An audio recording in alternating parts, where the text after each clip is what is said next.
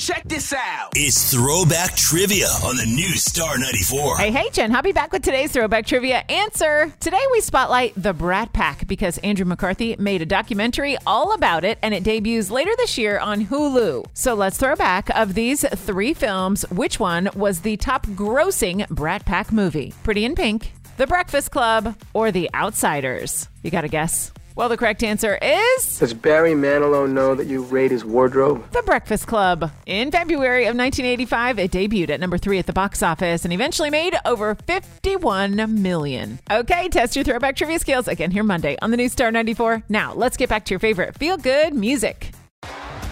T-Mobile has invested billions to light up America's largest 5G network from big cities to small towns, including right here in yours.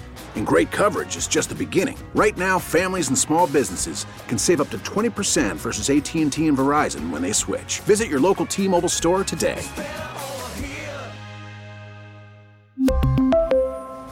Plan savings with three lines of T Mobile Essentials versus comparable available plans. Plan features and taxes and fees may vary.